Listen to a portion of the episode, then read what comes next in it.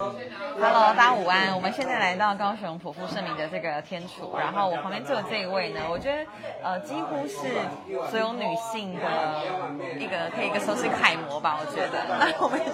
他刚好因为家乐福的这个影响力概念店今天开幕，然后来到高雄，所以要把握这个难得机会来采访我们的 Marilyn 小珍。Hello，嗨，大家好，我是小珍。小珍，你们要先自我介绍一下。啊、我是小珍，然后目前我在家乐福担任永续长，还有家乐福家经会执行长，所以，但是我本身是高雄人，因此在今天高雄呃影响力概念店开幕，非常开心可以来到这边，然后也是我第一次在餐厅里面做直播的访问，所以呃大家可以感受到用餐的情绪。是的。那我想知道一下，就是哎，小珍之前是学什么的？然后怎么会跨到这样的一个，我觉得国内算是蛮厉害的企业，跟你过去学法文的背景有关？嗯，我本身是文藻毕业，然后后来到中央大学。事实上，我修了教育学分，其实我是想要去当老师的。那只是我想要当一个有工作经验的老师，因此我就想说，先工作两年再出国。结果第一份工作进了家乐福，那因为家乐福的公司非常的大，所以呃进去之后就没有离开，因为里面有非常多的工作的挑战，你可以去探索。所以呃，进入家乐福之后，其实我是从呃秘书开始做起，那后来也是近年在行销，那是在前五年才开始转到永续跟基金会的产业。这是一个我觉得很漫长的过程，从你认识到永续这个概念，到你真的可以把它执行出来，这当中有什么契机吗？或者是说是因为企业要迎合呃这个世界的这个 SDGs 的这样的一个项目？其实就是在做行销十几年当中，你会发现商业模式其实呃对于整个环境造成的这些冲击。那当然对我来讲，改变最最大的是在呃六年前到政治大学去上了 EMBA，那上了呃两个学分的大学老师吗？哦，有达司徒达贤有上，但是主要是在永续课程上的黄正中老师的课。那我开始理解，呃，永续这件事情是我想要做的。那永续也是未来很重要的呃真实形象，所以我才只有上两个学分。可是其实对我来讲影响非常的大，因为重新去思索所有的这些商业模式的运作等等。那后来刚好有机会在公司。呃，刚好能够进入到永续跟基金会，那同时间在商业跟非营利组织两个角色，也会让我在思考很多呃这两个不同的领域如何彼此影响。那其实怎么去做？说实在，在永续没有呃标准的 SOP。那最重要的动力就是你怎么样可以看到非常多人的困境，跟很多人在做的事情。那以家福力量，如何能够去支持他们？大家可以呃创造一个更好的环境，然后以利他为出发，去共同找到解决方案。我觉得这个大致上是非常非常棒的理念，可是，在实际上，像刚刚听您在这个开幕的时候有说，我们很多时候会有免费的公仔、免费的玩具，就是这些赠品其实是在商业上的一种行销的模式，可是它其实会在环境会对环境造成的就是一个不永续的状况。对，那这这部分你有什么想法可以跟大家分享？因为家乐福不是一个新创企业，然后我们已经有三十几年在台湾，那以往的商业运作的确在跟永续看起来像是冲突的，可是事实上，其实如果你去思考这个企业在发展下去，未来会有的风险是什么？你怎么样从风险返回推去看到现在我可以怎么样去应应？那以一个我们从一八年开始推的飞龙饲鸡蛋为例，哦，飞龙饲就是不是在笼子里面饲养的，那是因为台湾过去非常多年发生了鸡蛋食安风暴。当我们觉得呃鸡蛋产生问题，我们是选择下架，还是我们能够重新去检视这个系统里面这个流程出了什么问题？后来才发现，原来的鸡蛋饲养系统已经是一个过时的系统。欧洲已经在两千年一十二年就废除了，对。可是台湾还有九成都还在做鸽子笼，因为亚洲是完全落后的。所以在出于食品安全，我怎么样能够确保家乐福可以提供给消费者安心的食物？那如果既有没有好的选择，我们要选择就是创作，去创造这样的系统，即使这个系统跟现有系统似乎有点违背，可是我们觉得。那件事情是应该做的，那我们就应该要去努力。那也是因为这样，我们才发现，原来台湾有不到一层的蛋农，其实他就在做菲龙式鸡蛋，可是他一般来讲不被消费者看见，然后都是在蛋商的系统底下，那他们没有议价权。然后同时间，呃，他们呃做很好的鸡蛋，但是却没有很好的收益。因此，呃，我们就希望说，家福这个大系统，可不可以让小型的生产者也可以活下去？呃，我们在讲食物系统的韧性，很重要一件事情就是，我有没有办法让大系统跟小系统都可以共存？那就像从产地到餐桌保护小农是概念。那大系统有它的必要性，因为它要提供呃足量，还有相对呃稳定的价格。可是小系统它很重要是在地化，还有就是我们在讲的是所谓的社区。的这个营运的部分，所以我觉得两个其实是没有互相违背的，那只是谁会是在中间去营造一个可以共存的环境，那这也是零售通路应该从以往可能只是在买卖，到现在应该要去扮演一个非常重要的 balance 的角色，这非常重要哎。那我比较好奇的是，二零一二年欧洲他们就已经废除了这样的一个制度，是因为动物福利的关系吗？所以他们更关注的对是什么？因为我们知道为什么我们亚洲不关注，因为我们知道本来欧洲在消费者意识上面本来是走得很前面，包含现在大家在谈到的永续，也都是从欧洲过来的。所以如果欧洲跟呃亚洲在饮食习惯跟意识上面有二十年以上的落差，那你就可以知道我们要跟未来学习。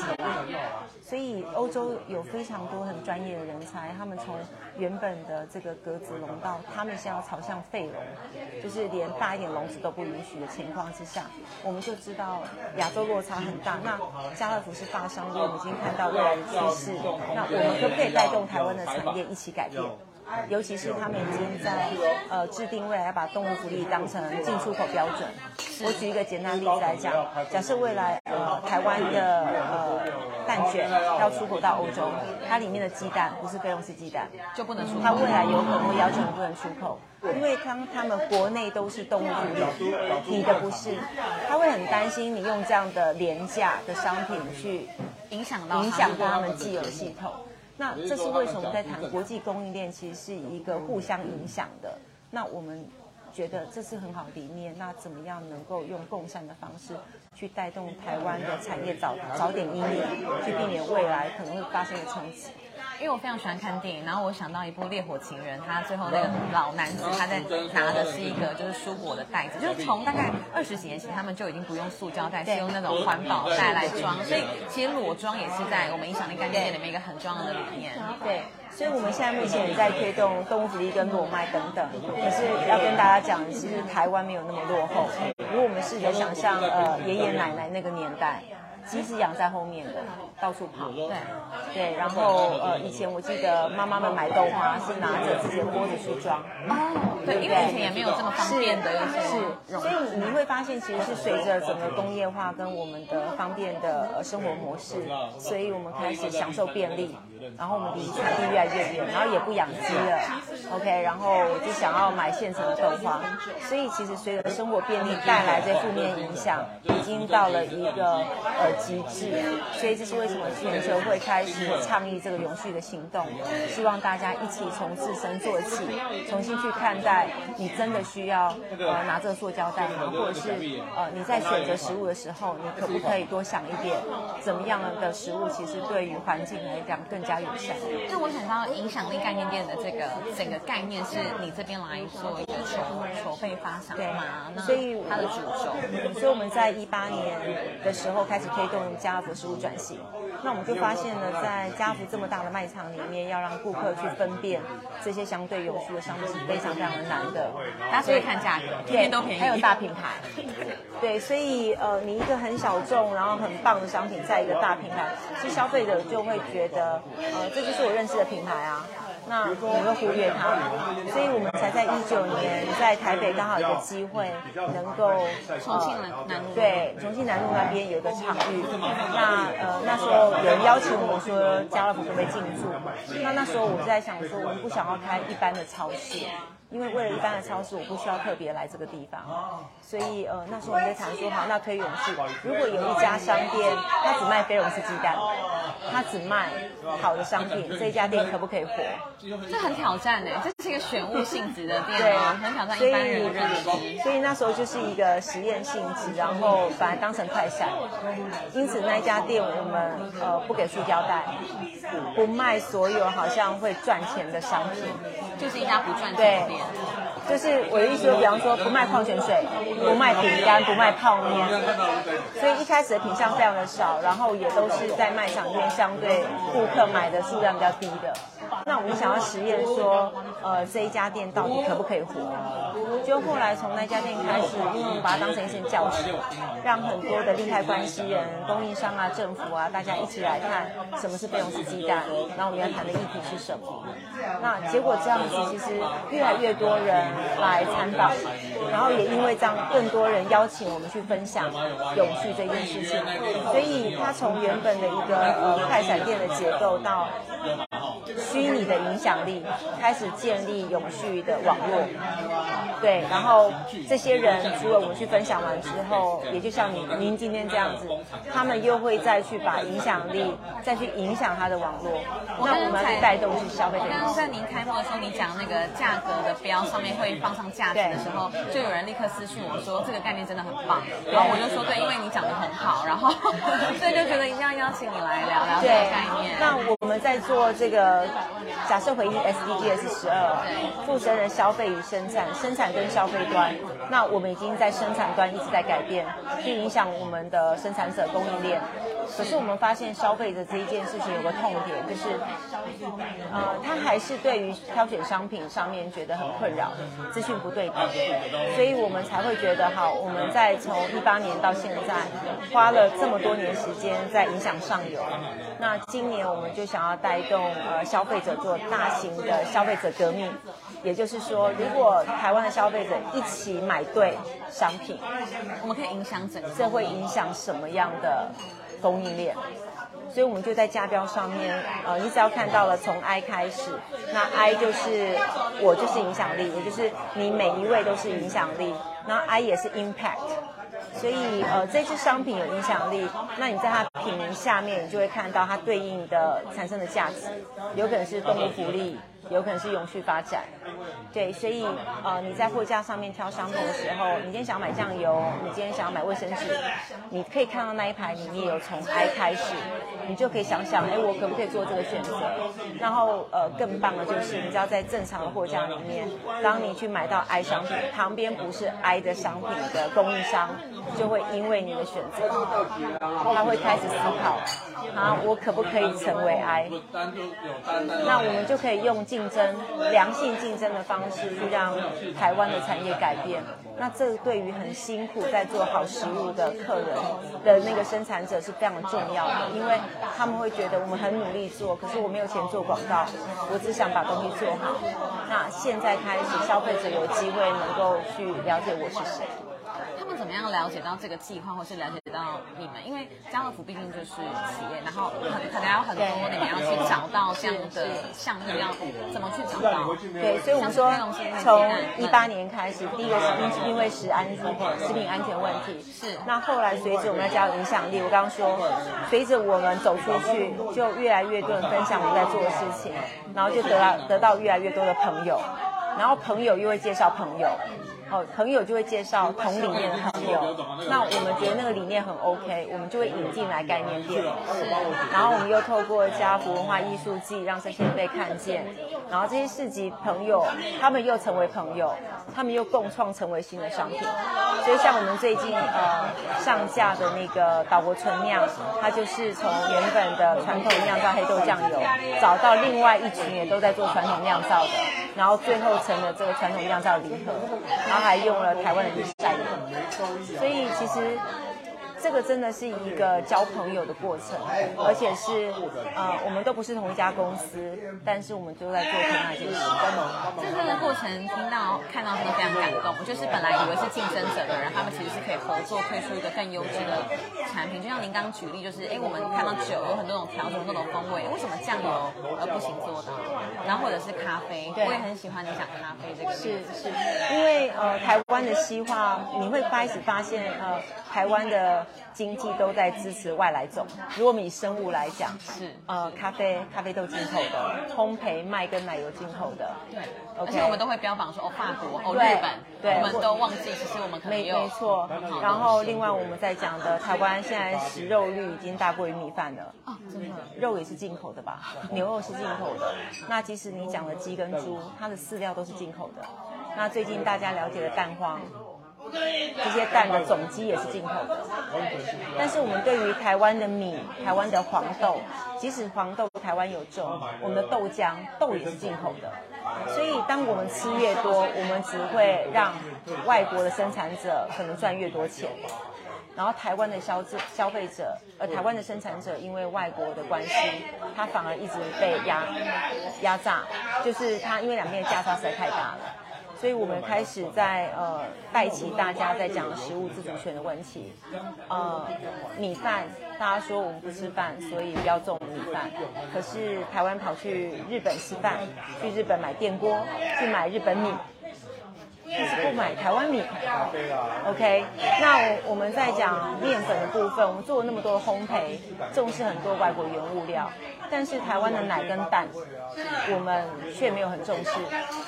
那这件事情是来自于台湾外食人口非常的多。对。那呃，在餐饮的标准，你发现贴在门口的都是讲外国食材，比方说我可能是放某某外国的冰淇淋，然后某某国家的和牛，某某国家的什么，然后大家就觉得哦，这家餐厅很高档，我进去。我们的协议好像就很支持外来种。所以你试着想象，如果外面我贴我用的是台湾哪个农民的费用是鸡蛋，哪里的牛奶，国产的哪一家的大豆。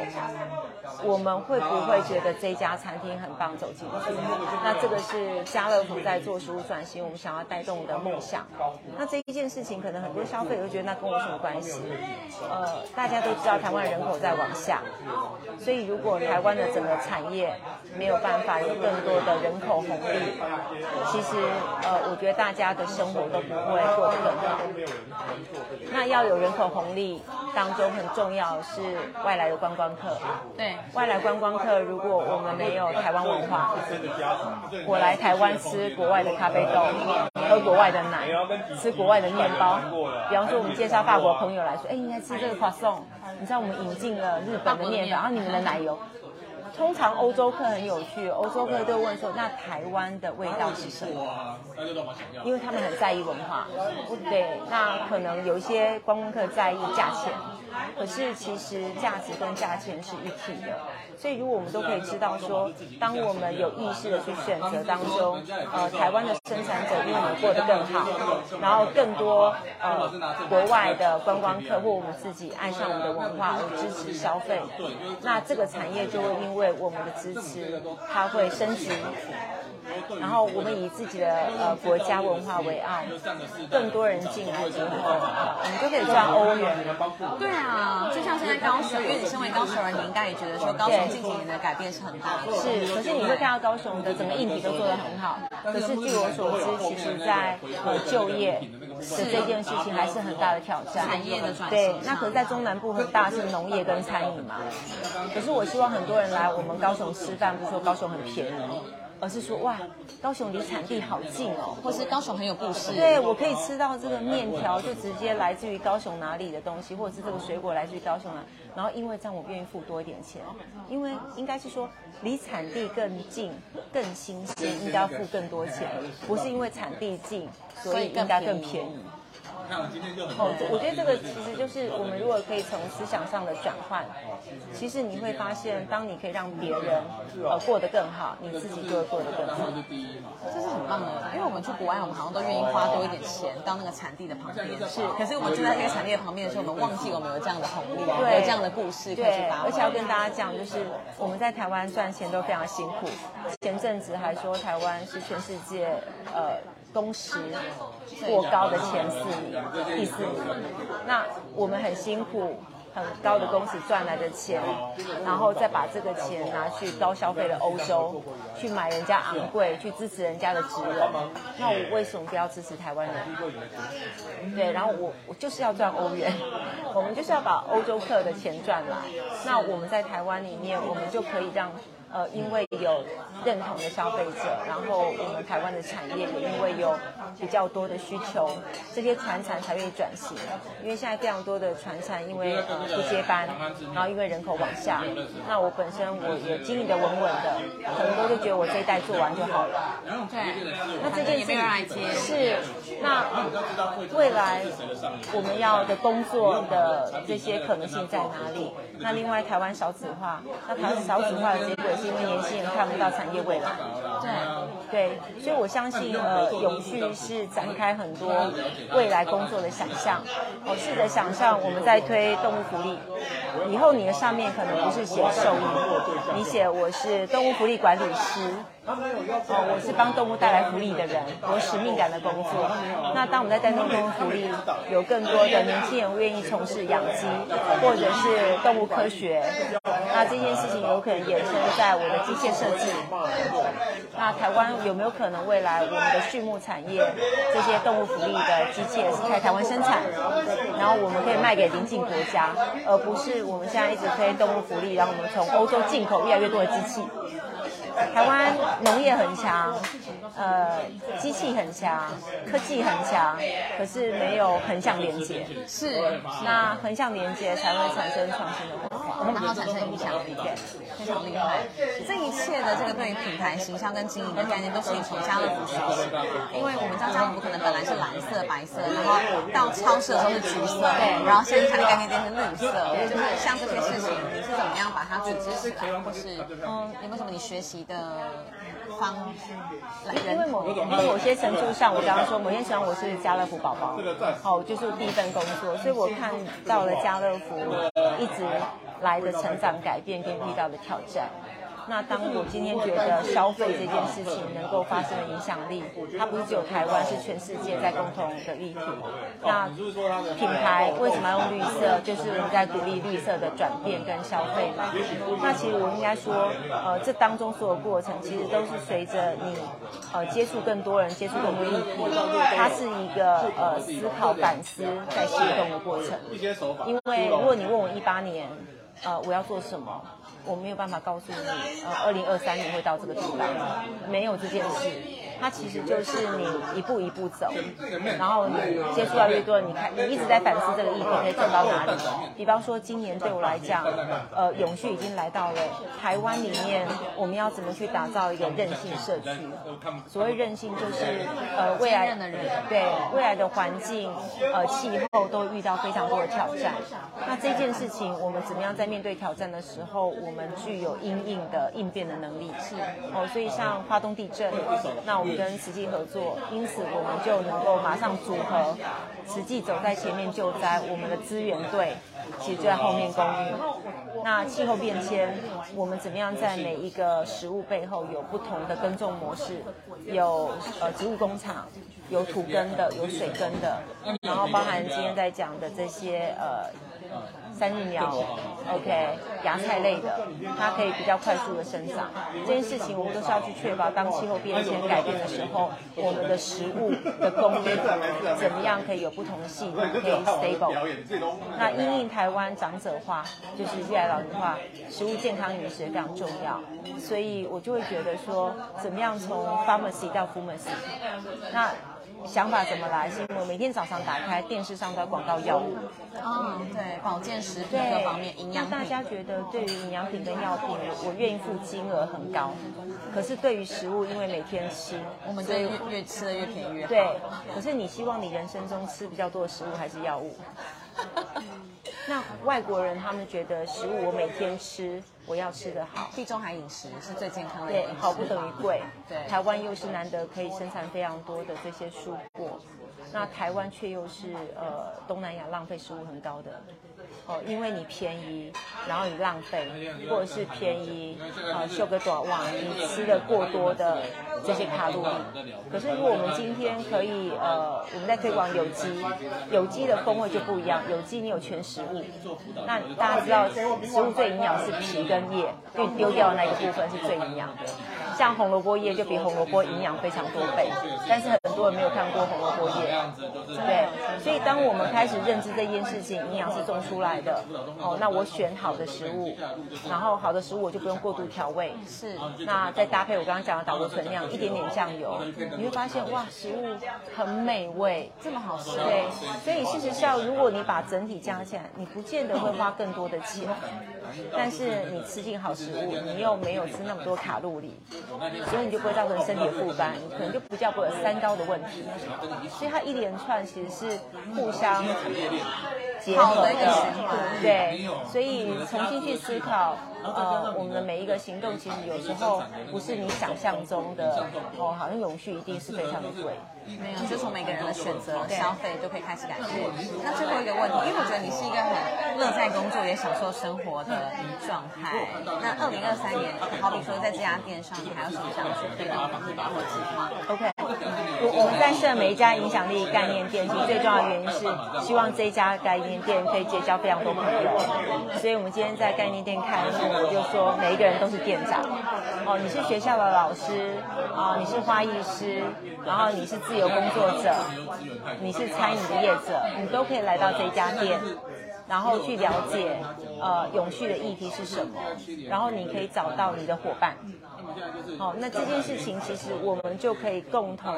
去找出可能新的创新的模式，或者是影响消费者的消费他们的这种意识。例如说，这家餐厅他想改变，想要提高食材，如果旁边人都不讲这些事情，他用的比较好，但是顾客并没有感觉他做了什么差异化，所以他一个人孤军奋战。可是当我们一百个人都在讲同一件事情，消费者听到的讯息是单一的。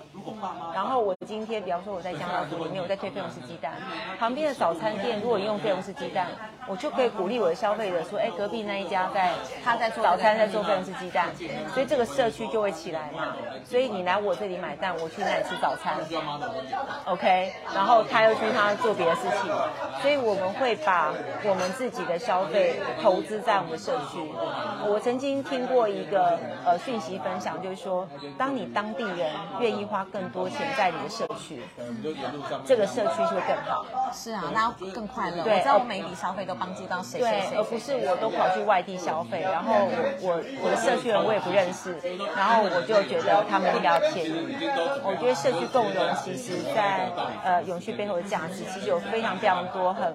很美好的事情会发生，都是从自身做起。对，爱从我开始。是，谢谢，完全记住。对，所以希望大家也都可以成为最棒的影响力。谢谢你，谢谢。记得到我们顶山家的福山楼卖场来逛一下。二楼，哦，二楼，二楼的卖场，对，然后也分享你的影响力给你的朋友们。好，谢谢小春，谢谢，拜拜。